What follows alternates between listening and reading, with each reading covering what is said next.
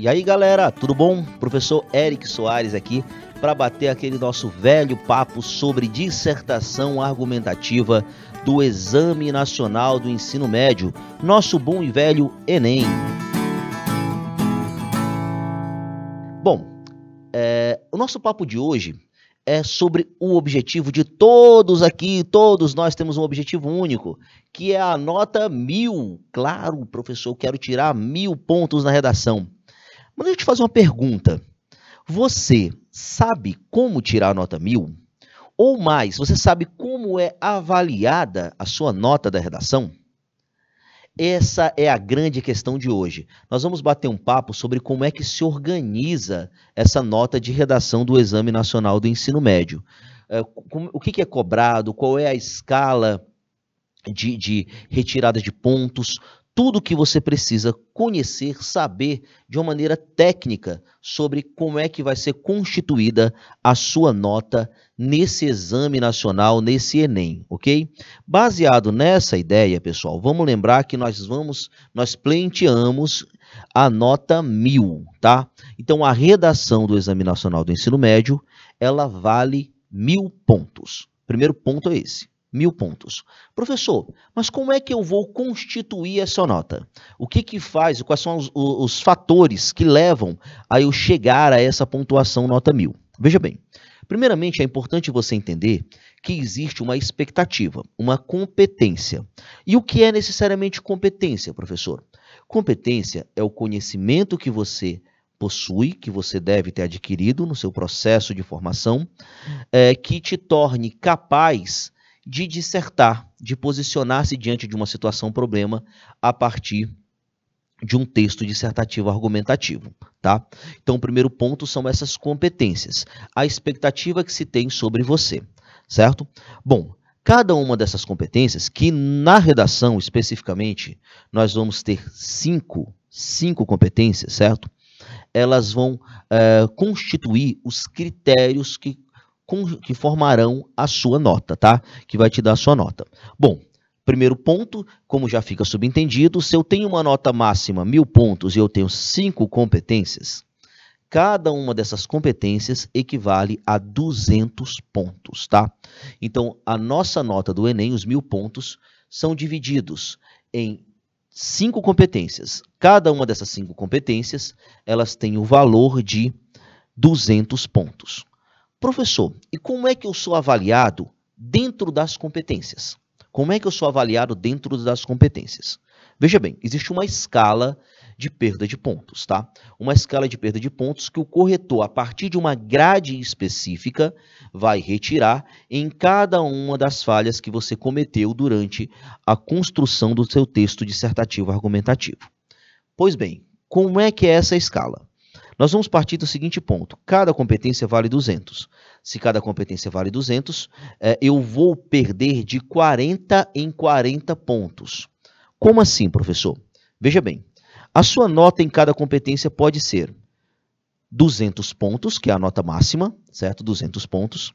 Caso você cometa alguma falha, você vai para 160 pontos, 120 pontos, 80, 40 e 0. Essa é a escala. A escala vai de 40 em 40 pontos, tá? Então vamos lá. Cada competência vale 200 e você pode ter em cada competência 200, 160, 120, 80, 40 ou 0, ok? Esse é um ponto. Outra coisa, professor, mas fica uma dúvida. Se a, a escala é de 40 em 40 pontos, como é que eu tirei 980 na redação do último Enem? Se eu perco sempre de 40 em 40 pontos? Aí você vai lembrar que sua redação é, é, corrigida por dois corretores, tá? Dois corretores.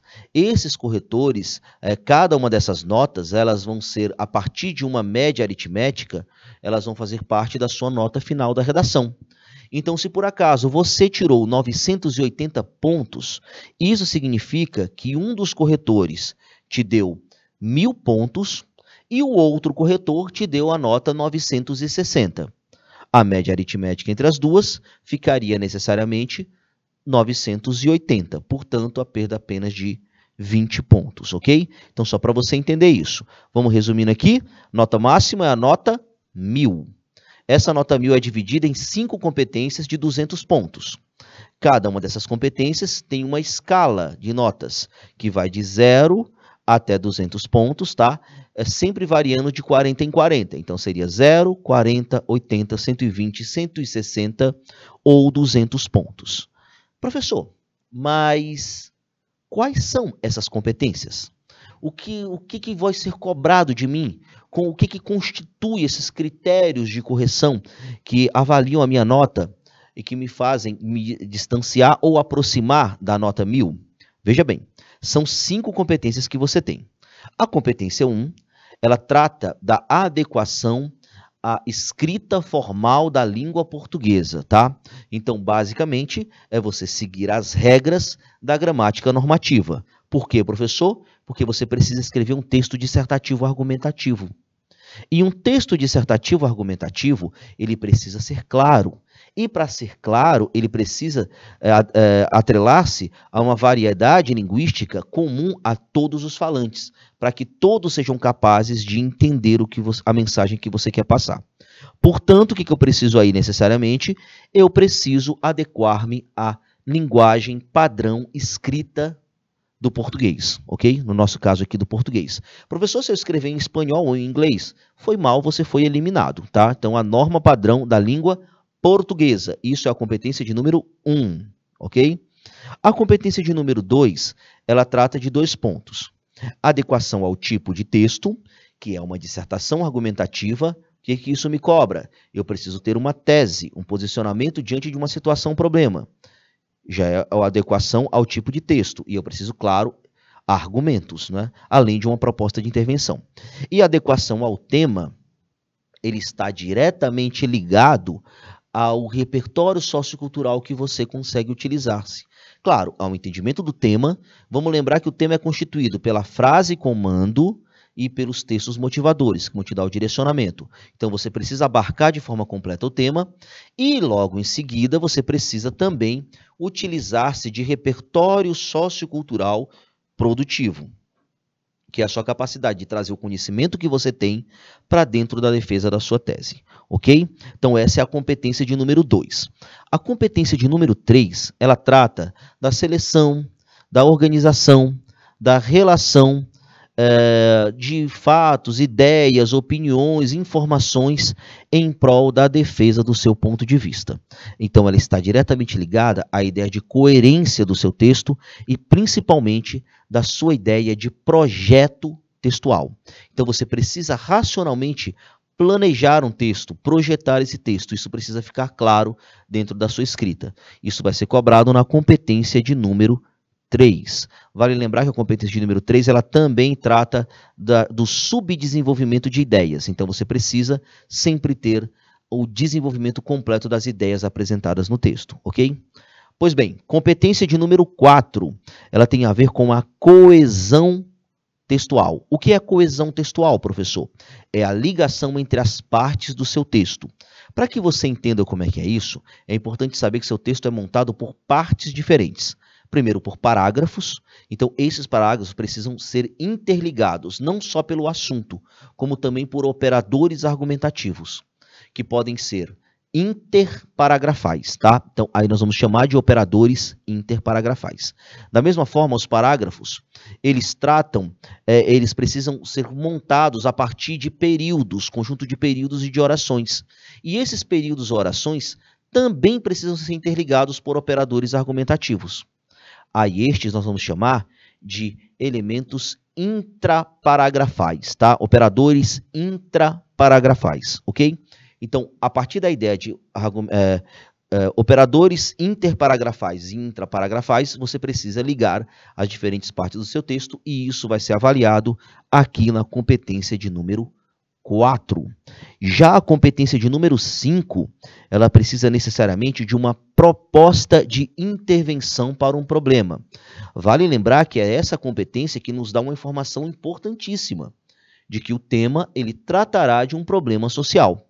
Uma vez que, para propor uma intervenção, eu preciso necessariamente ter um problema. Esse problema, então, vai ser apresentado aqui na nossa linha temática, ok? Então, a competência 5, proposta de intervenção para um problema. Vamos lembrar que essa proposta precisa ser ligada ao problema que você apresentou, aos argumentos que você apresentou, e ela precisa também ser detalhada, certo? Precisa ser detalhada. O que é ser detalhada, professor? Ser detalhada necessariamente é possuir a ação, o agente, o modo, o efeito e o detalhamento, certo?